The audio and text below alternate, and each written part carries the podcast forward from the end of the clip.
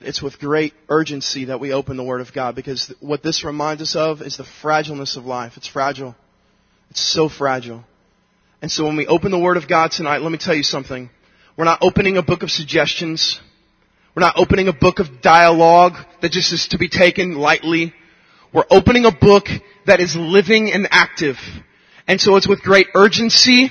It's with a strong sense of belief that tonight we open our Bibles to the Gospel of Luke, chapter 20. So if you have your Bibles, get there. Uh, it's so great to have you all to hear here tonight. And if tonight is your first time, I want to say thank you for coming to Matthias's lot. We're in a time of tension in the scriptures, tension in the Gospels, where people are trying to trap Jesus. He, yes, he is going to die. But now we're seeing the human attempt to try to take the life of Christ. Last week we saw a question that would try to trap him. And this week we see a similar vein, a similar question here in uh, the Gospel of Luke, verse 20, uh, verse 20, chapter 20, verse 27. The scripture says this. Some of the Sadducees, everyone say Sadducees. Yes, name your little girl that. Some of the Sadducees who say there is no resurrection came to Jesus with a question. This is the very first time in the Gospel of Luke that we see this a religious group called the Sadducees. So if you're like me when we study the Word of God, the very first question that should be popping to your mind is who are the Sadducees? So let's ask that, uh, answer that question, shall we? First of all, they believed that the scriptures were the first five books of the Bible, the book, the books that Moses wrote, Genesis, Exodus, Leviticus, uh, Numbers, and Deuteronomy. That is the scripture. So everything else is not the Word of God. So everything is rooted in that books that, that uh, in the books that Moses wrote. They also, as uh, as is written here, they have no belief in the resurrection. In other words, there's no belief of an afterlife. There's no belief that when you die that you'll live again. They don't believe in the spiritual world. They don't believe in angels. Uh, they, they also believe that Moses never wrote about those things. And we're going to see that, that there's some tension created there. They were a commonly uh, a group that was uh, attacking or, or um, the, the poor. They very much adhered to the wealthy. And we see in Acts chapter 4, in fact, that Peter and John, post the resurrection of Christ, are preaching about the resurrection of Christ, and the Sadducees are going against the resurrection, saying, Peter and John, you guys need to shut your yappers because there's no such thing as the resurrection. And so this elevates now a new group it's like last week we saw certain groups who had questions for Jesus and now it's like, hey, hey, like it's our turn. It's our turn to throw a jab. It's our turn to come at you, Christ. And so they come at Jesus with a question. Verse 28 says this. Teacher, they said, which is interesting to me. Right? If you only believe that a Genesis, that the first five books, the Pentateuch, are the scriptures, and they open up coming at Jesus with a question, trying to trap him, and they call him teacher. It's interesting to me that they use that, that they use that phrasing. I think it's one thing to call someone a teacher and know that there are words of life that are going to come out, and it's another thing to call a teacher for the purpose of education. You see the difference? When we study the scriptures and open the Word of God, there needs to be this amazing balance between God, we're calling you teacher as these are the words of life, but not just the words of life that, that they are educating. I think sometimes we land either on one side or the other. You know what I'm saying? For those of you that are intellectuals, you have a bit of a hefty brain, you know what I mean? You, you think well, you're very knowledgeable, then you're quick to say, teacher, provide me education. For others of the rest of us that, that call, consider ourselves simpletons, it's easy to say that Jesus, that, that yours are the words, the practical words of life. But the scriptures are this perfect balance of education and life. And when those two things meld together, it means that we as Christians better be educated and better be looking at these words as words of life. Instead, you and I look at doctrine very loosely. Doctrine isn't important oftentimes. We're like, as long as we feel it, you guys know what I'm saying? As long as we feel the Jesus thing, as long as we sing, as long as we're singing that song that, that, that tugs at our heart and gives us the chills, like a couple of the songs that we sang here earlier, amazing songs. When it gets to hallelujah, is it the cry of your heart?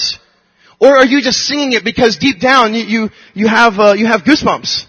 Like jump, Van Halen, you know what I mean? Like jump, you know? Yeah, it's, if it's just the goosebumps, but there's not the truth seeking, this is hallelujah, then we've missed it. And so friends, tonight, scripture is going to be diving deep into doctrine and theology, believing that Jesus is the teacher of doctrine and right theology, and that he speaks the words of life. May we be a church that doesn't, that doesn't go soft on doctrine. May we not be the church that just comes together and looks for that higher high where we can get ourselves fed. May we be the church that sees the Word and the words of Christ as this perfect balance of good teaching, good doctrine, and the words that breathe into us. So the Sadducees say, teacher, Moses wrote for us that if a man's brother dies and leaves a wife but no children, the man must marry the widow and have the children for his brother. Uh, so the first question should be, did Moses write that? Right? Be interesting living in that culture, right? Well, look at this in Deuteronomy chapter 25. Put up this slide. It says this: um, If brothers are living together and one of them dies without a son, his widow must not marry outside the family. Her husband's brother shall take her and marry her and fulfill the duty of a brother-in-law to her.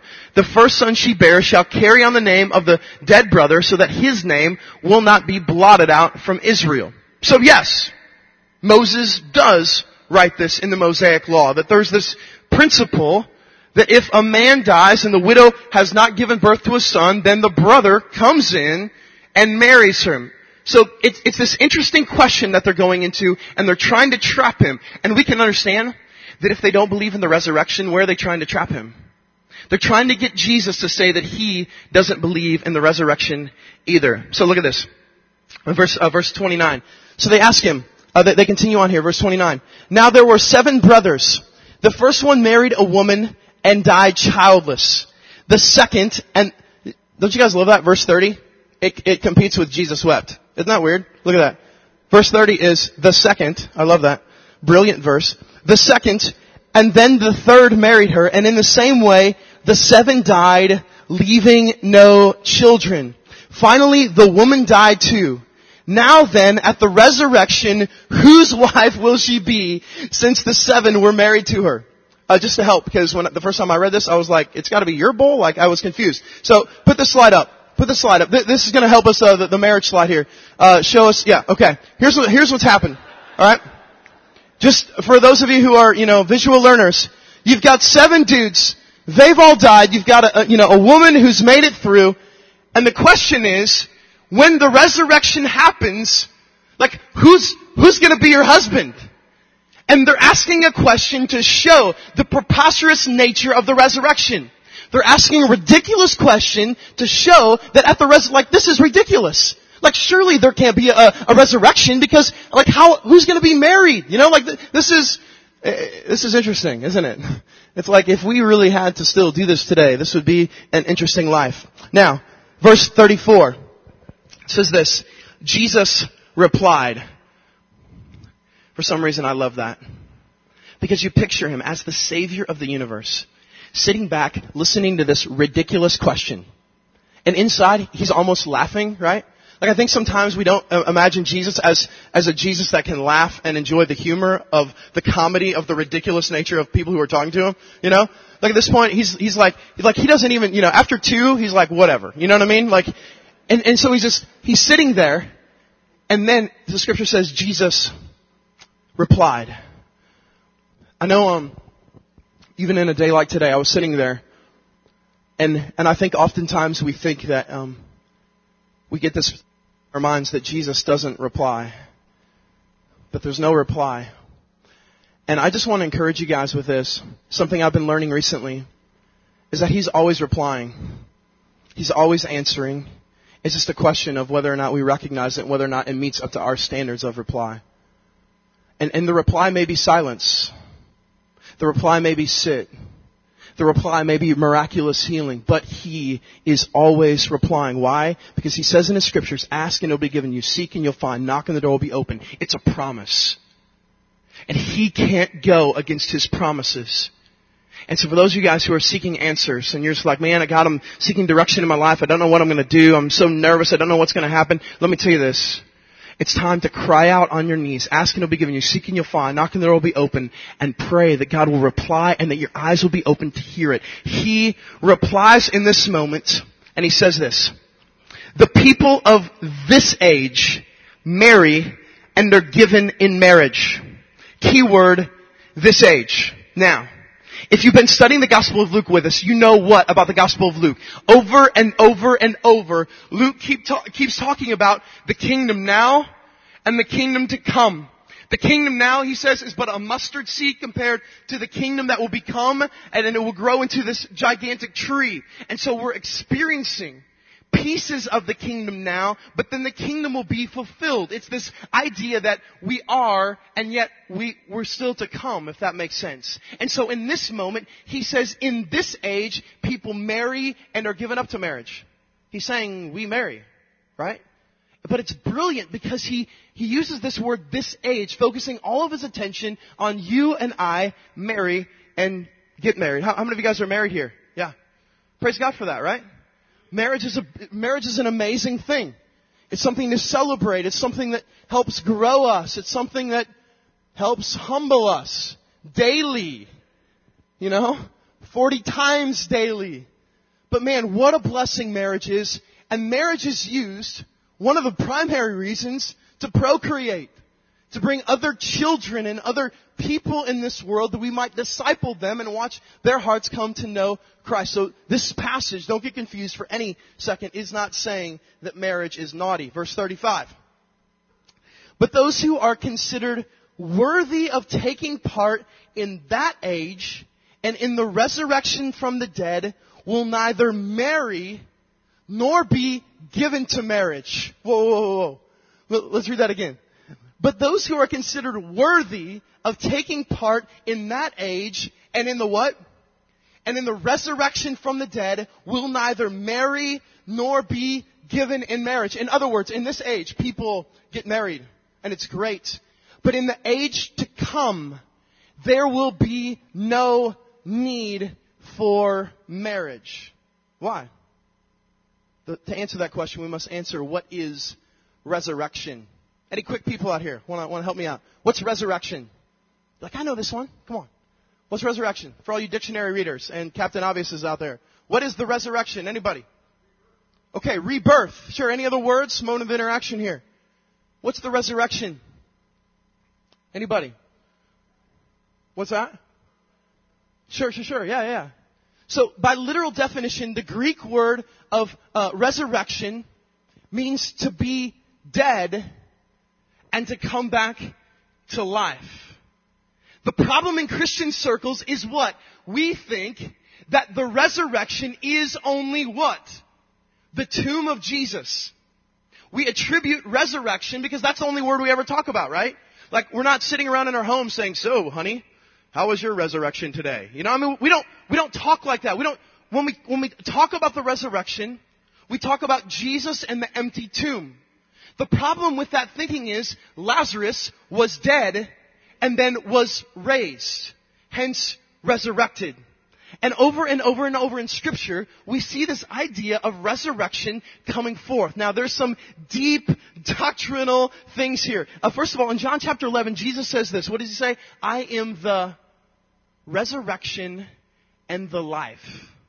He is the epitome of what it means and what it is to be resurrected. Now, verse 35 again, now let's, let's shift this meaning a little bit. But those who are considered worthy of taking part in that and in the resurrection from the dead, going from dead to life, will neither marry nor be given in marriage, verse 36. And they can no longer die, for they are like the angels.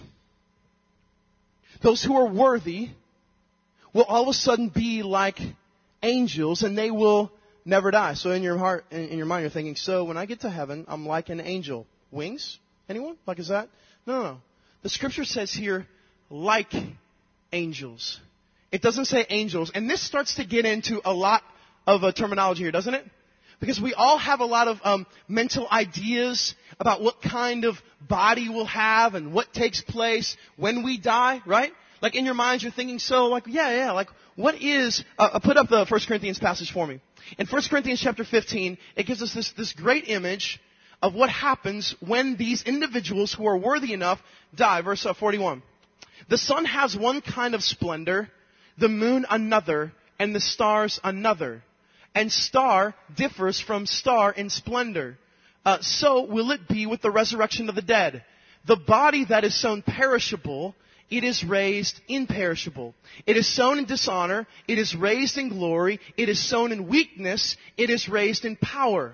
It is sown a natural body, it is raised a spiritual body. If there is a natural body, there is also a spiritual body. So the image in 1 Corinthians chapter 15, which by the way the entire chapter is about resurrection, is that you and I now have this physical body. Right? Like look around. Not looking too shabby in here, you know? Like we have this physical body. But scripture says that the, that the perishable will be sown imperishable. That the natural to spiritual. And so we have this natural body that one day will be completely spiritual. Not an angel, but like an angel. Why? Because angels do not die. They're eternal. They don't die. And so we get this, this phenomenal picture of A, there is no marriage and resurrection, and B, there is a resurrection. That's Jesus' response. There's no marriage in res- there's, there's no marriage in the resurrection because we don't die. There's no need to procreate. And B, there will be a resurrection, Sadducees. Now, at this moment, there are passages of scripture that must come out for us to understand the meaning. So open your Bibles to Romans chapter 6. I say Romans, and many of your hearts just start beating. You start getting excited. You're like, I love Romans. It's so cordial. Completely wrong usage there, forgive me. Now, the end of verse 36, and no need to go back to Luke, says this They are God's children since they are children of the resurrection. And so Jesus paints this phenomenal picture that to be a child of God is to be a child of the resurrection. Now, let's look in Romans chapter 6 verse 1. My friends, strap on your seatbelt. We, what, should we say then? Shall we go on sinning so that grace may increase. By no means. We die to sin. How can we live in it any longer? Has any of you ever struggled with that verse? Shall we go on sinning so grace may increase? By no means. We died to sin. How can we live in it any longer? And some of you guys are like, well, this is ridiculous because I still sin. What do you mean I've died to my sin? Like I'm still, like I still struggle. I still wrestle with sin. Thankfully, the scripture continues. Look at this in verse 2. By no means we die to sin. How can we live in it any longer? Verse 3. Or don't you know that all of us who were baptized into Christ Jesus were baptized into his what? Into his death. We were therefore buried with him through a baptism into death in order that just as Christ was raised from the dead through the glory of the Father, we too may have a new life. And so, Paul, the writer of Romans, introduces this idea that for those believers in Him, that there's this concept that we've been baptized with Christ in His death. That we have been submerged with Christ, united with Christ in His death. And it's because we've been united with Christ in His death that somehow strangely we live. Now, stay with it here in verse 5. If we have been united with Him like this in His death, we will certainly also be united with Him in His what? In His resurrection. So I'm, I'm in my office yesterday morning and I'm reading this verse. And I'm like, I've read this verse over and over and over and over, and I've preached it, and I've diagrammed it, and I've stick figured it, and I've put it on my whiteboard, and all of that. But never before had I seen the tasty little treat that if we're united with Him in the likeness of His death, then we are united with Him in His what? In His resurrection. Now we're going to get to the point of this here in a second. Hold with me, verse 6. For we know that what? Our old self was crucified with Him so that the body of sin might be done away with. That we should no longer be slaves to sin because anyone who has died has been what? Freed from sin. If you've died, you've been freed from sin. Why? Because dead men cannot sin. Can I get an amen? If you're dead, no sin, okay? You're you connecting those synapses, right? A dead man cannot sin. So on the surface, we get this understanding, okay, yeah, yeah, so a dead man, but now he's been talking the entire time about what? If we've died with him, if we've, if we've united with Christ in his death, then we will surely unite with him in his resurrection. Meaning that the dead man in us can no longer sin. Now, let's keep going here. Verse 8. Now, if we died with Christ, we believe that we will also live with him. For we know that since Christ was raised from the dead, he cannot die again. Death no longer has mastery over him, and that's the brilliance of Easter Sunday. In one fail swoop, Jesus shows that he conquers the grave, that death does not have mastery over him. And are you getting the implications? That if you are a child of God, a follower of Christ, blood bought by the sacrifice of the Lamb, then you are united with Jesus in the resurrection, in His life. Now, if we go back to our understanding of the resurrection, what's the meaning of the resurrection? The Greek resurrection is what? Going from dead to life. So somehow, some way, you and I are experiencing here and now a glimpse of the resurrection. As believers, we're now dead to our sin. And I think that the scripture is clear about this. It's one thing to live in sin and it's another thing to struggle with sin. And that's the clear distinction between sin no longer has mastery over us. If you're a non-believer, you're living in sin. You're engulfed with sin. You cannot get out of sin. You're, all you're doing is trying to feed your flesh over and over and over. If you have died with Christ, then yes, you may struggle with sin. And yes, we will struggle with sin, but we share in the resurrection of Christ, the new life. He says in one place that the old is gone and the new has come that for believers, the old life has been crucified on the cross. It's dead. It's gone. And because of that, we unite with Christ in the resurrection. Now, there's several more things to get to here. Hold that thought, verse 10. The death he died, he died to sin once for all. But the life he lives, he lives to God. Verse 11. In the same way, count yourselves what? Dead to sin, but alive to God in Christ Jesus. Therefore, do not let sin reign in your mortal body so that you obey its evil desires. Do not offer the parts of your body to sin as instruments of wickedness, but rather offer yourselves to God as those who have been brought from what? From death to life. Are you guys with me? Offer your bodies to God as people who have been brought from death to life. Sin had mastery over my life. Sin was crushing me. I couldn't get any answers. I was completely depraved and lonely. And then all of a sudden, Christ grabbed me, saved me, and now because of what He did, I share with Him in the resurrection. And that's the truth of the scriptures, my friends, that we're missing. We're united with him in his death. We will also be united with him in his resurrection. Verse uh, 14 says this. For sin shall not be your master because you are not under the law, but under grace. Now, next slide. Put up the Roman slide for me. Let's connect all of this.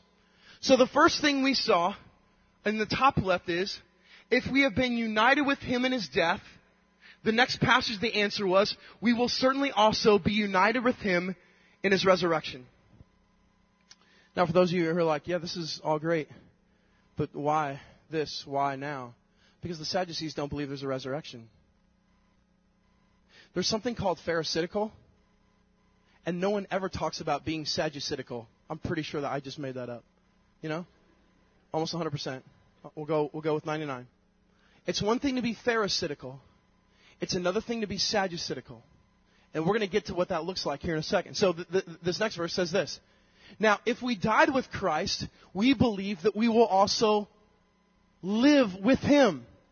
Because death no longer has mastery over him, which means that we're called to, in the same way, count ourselves dead to sin, but alive to God in Christ Jesus. Let me connect it all for you. If you don't believe in the resurrection, how in the world are you going to believe in Christ?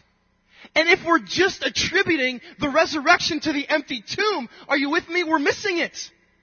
Because the resurrection is also what He did in your life.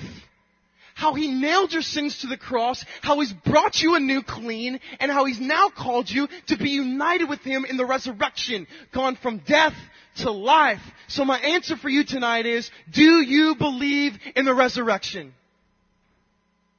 Because the easy answer is, well, well, of course I do. Jesus raised from the dead. Of course I believe in the resurrection. The Sadducees did not believe in the resurrection. End. can we all agree? If you don't believe in one of the most blessing blessings of Jesus, life eternal, if you don't believe in that, how in the world are, going to be, are you going to be united with him in his death? When he says things like, deny yourself, take up your cross and follow me, how in the world are you going to ever follow a Christ who calls you to daily die to your, to your sins? if you don't even believe in the fact that He's going to give you life and life to the full. Christians in this room, which this is written towards, let me tell you something. It's time that you and I start believing a whole lot more wholeheartedly in the resurrection. Not just in the tomb rolled away, but in the fact that He has changed us. He's reached in our heart and He's taken our sins and He nailed them to the cross and now He says, live with me. And so it's this amazing balance of we've died, but actually we're just learning to live. And our entire existence is saying, Jesus, show me anew what it means to live. Show me anew what it means to live like I've been resurrected. Now, the Sabbath, what we experience here on, on Sundays at Matthias' lot, the Sabbath is but a picture of the eternal Sabbath. You guys know what I'm talking about? The book of Hebrews talks about the eternal Sabbath. So we're only experiencing a little bit of the Sabbath here and now. It's but a picture, right? In the same way, the resurrection that you and I are experiencing now as believers, having been dead to our sin, but now uh, united with Christ, is, is only but a glimpse. 1 Corinthians 15 says that we'll, we'll now take on a spiritual body. And there's a lot of questions that we're not going to answer about heaven, right? So, is there going to be golfing there? You know? Like, look. Because that's what we hear, right? You know? So in heaven, is it going to be all Mountain Dew and pizza? Like, what is that? You know? I mean, it never fails. When you start talking about heaven in youth group, and I was a youth pastor, if you can't tell, for a little while, you know, it, it never fails. You start talking about heaven, and people raise their hand. So, are we going to be able to play Monopoly in heaven with Jesus? You know? Like, I'm like, what? Look, let me tell you something about heaven. You know, there's a lot of questions we're going to leave unanswered. There's one question we're going to go ahead and answer. Like, who cares about anything besides Christ? And, and when, when we get there, we're not going to be like looking around for things to do. You know? Well, pretty boring up here in heaven. Savior of the universe is on his throne over here. No, we're going to be enthralled with the worship of a creator. Which means what? If we're experiencing a glimpse of the resurrection here and now, then shouldn't we be enthralled with the worship of the Creator here and now? Because we're counting ourselves dead to sin, but alive to God in Christ Jesus. Brilliant. Do you guys want a little bit more? Just a little bit more. Okay, look at Romans chapter 7. This gets so much better. Romans chapter 7. Now, do you not know, brothers? For I am speaking to men who know the law. The entire book of Romans, most of it, is this phenomenal picture that look, the law is done. The law and your attempts to go up to the law and to meet the law, you're now under grace, so start living like it. That the law has authority over a man only as long as he lives. Verse 2. For example, by law, a married woman is bound to her husband as long as he is alive. But if her husband dies, she is then released from the law of marriage. Verse 3. So then, if she marries another man while her husband is still alive, she is called an adulteress. We'd all agree with this. Verse, uh, continuing on there. But if her husband dies, she is released from that law and is not an adulteress even though she marries another man. Now, he paints this phenomenal picture of in a law.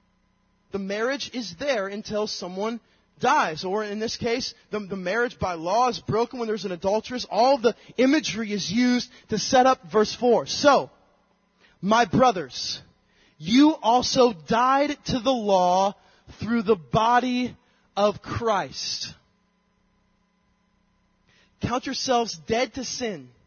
You died to the law through the body of Christ. Nothing that you do can earn you Jesus. You're dead to the law. The law has no power over you. We are now saved by grace through faith and not our ability to follow some list of, uh, of, of, of laws and rules. But look at this. Through the body of Christ that you might belong to another, to him who, what? Raised from the dead in order that we might what? Bear fruit to God. Let me interpret. The resurrected will show themselves because they will bear fruit. Because their sins are dead to the cross. They'll show themselves resurrected. In other words, I'm dead to my sin, but now I share in a new life through Christ because there will be fruit. Can I ask you again, do you believe in the resurrection? Like, oh, I'm great at, well, coming to church, you know? Man, I'm doing awesome at that. Friends, the fruit of the living Christ is shown in the resurrected. It's shown in the resurrected. The other way of looking at it, he continues. Look at this. Verse 5. For when we were controlled by the sinful nature, the sinful passions aroused by the law, don't you love that? The sinful passions aroused by the law were at work in our bodies so that we what? Bore fruit for what? Death. You're either bearing fruit for death, showing yourself to be dead in, in and of yourself, or you're bearing fruit for God, showing yourself to be resurrected. Now, if you're Sadducitical, you don't believe in the resurrection. And so, can I ask you, how in the world are you ever going to bear any semblance of fruit for Christ? What Jesus was doing with the Sadducees is he was saying, boys, you're in clear doctrinal error. You're in clear. You cannot not believe in the resurrection and believe in me. And at this point, he hasn't died and raised from the dead. At this point, there's been no resurrection of Jesus. So, so we're talking about things that, that haven't even happened yet. But again, in, in, in Acts 4, we see the Sadducees saying the resurrection isn't real. Now back to Luke. And all this will start to piece together. Verse 37 in Luke chapter 20. But in the account of the bush, even Moses showed that the dead rise. For he calls the Lord the God of Abraham and the God of Isaac and the God of Jacob. So what does Jesus do here? What do the Sadducees believe in? They believe what? The first five books of the Bible. Genesis, Exodus, Leviticus, Numbers, Deuteronomy. What does Jesus do? He says, hey, you morons. Like, in Exodus, the book that you say you think you know, I'm talking about the resurrected. Why? Look at, look, look, look at the phrasing here. Look at the phrasing. But in the account of the bush, even Moses showed that the dead rise, for he calls the Lord the God of Abraham, the God of Isaac, the God of, age, uh, uh, uh, of Isaac, not the God of, or the God was. It's the God of Abraham, the God of Isaac, the God of Jacob. In other words, He's still their God. In other words, there's been a resurrection for Abraham, Isaac, and Jacob. In other words, Sadducees, in the own books that you say you know, you don't. Because those boys are resurrected. Changed. Anew. Still, I'm the God of them. And so if you're a Sadducee at this point, you're like, a bummer, you know? Like, the very thing that I was attacking you with, you've now turned it on my head. Can I ask you something? We think we know what the resurrection is. It's Jesus opening the tomb and walking out. But, friends, have we seen tonight in the scriptures that do you really know? Do you really believe in the resurrection? Or is it just that you believe that He's alive? Because let me tell you something through Christ, you are alive. You're changed. Your heart is made new. The old is gone and the new has come. And that sin that is so easily entangling you by the blood of Christ can be released because you're dead to that sin. Mark, are you saying I'm going to be perfect? No. But I'm saying there's a big difference between living in your sin and struggling with it. And so at the end of all of this, verse, uh, verse 38 says, He is not the God of the dead, but of the living. For to Him all are alive, and the all there are the redeemed. The Christians. He is not the God of the dead, but of the living. Church, it's time to show it. He's the God of us. The God of the living. The God of those of us who are old selves have been completely repented of and gone of. He's the God of us. And I fear that what America is seeing is a bunch of churchianity of the God of the dead.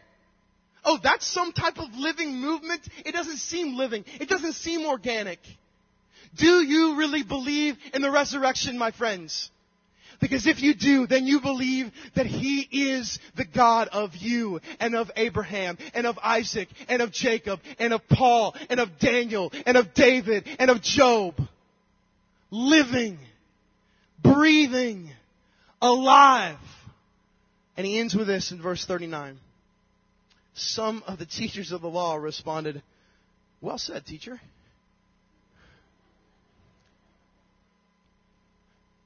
and, and like in modern terms, like touche, you know, that was a good one, you know. But again, do they do they really?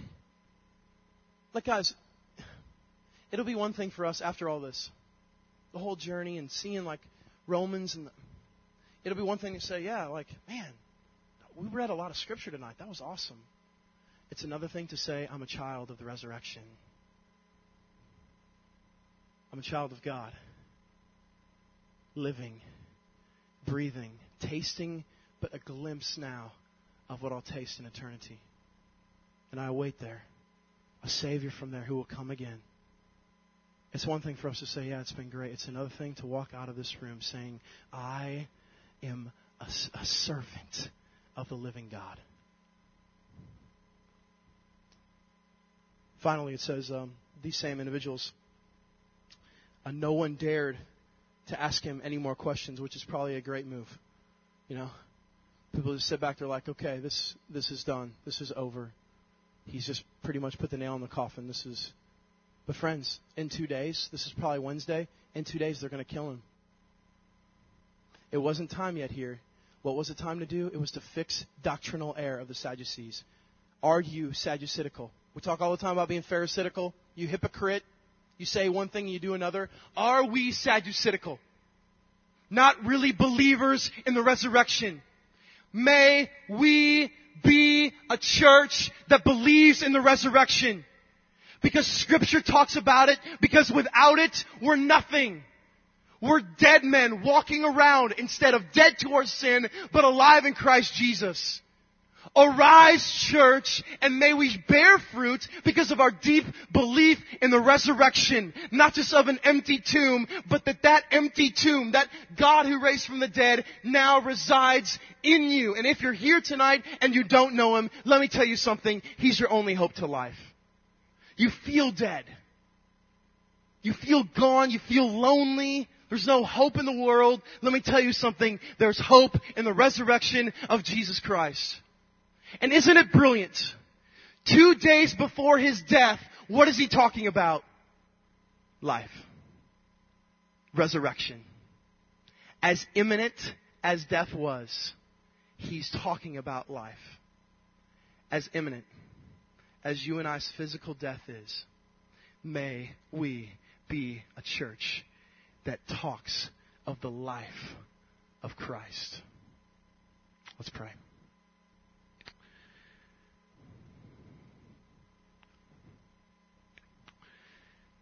Father, we repent deeply of our tendency to live like our sins haven't been crucified. We repent, O oh God, of the longing still in our heart to try to feed a flesh that's married us with the world. God, will you break us of that marriage? Show us to be married to you as your bride. God, bear fruit in our lives as children of you, children of the resurrection. Father, reveal to us again that resurrection is from going to dead to life like you have done and so many of us here. God, I pray that you will empower us as a church to be strong individuals of doctrine. To truly believe that the scriptures are real, legitimate, and life breathing. And may you, oh God, send us out of this place tonight saying, I believe more than ever before in the resurrection, in the life that you give, in the unity with Christ that we can have.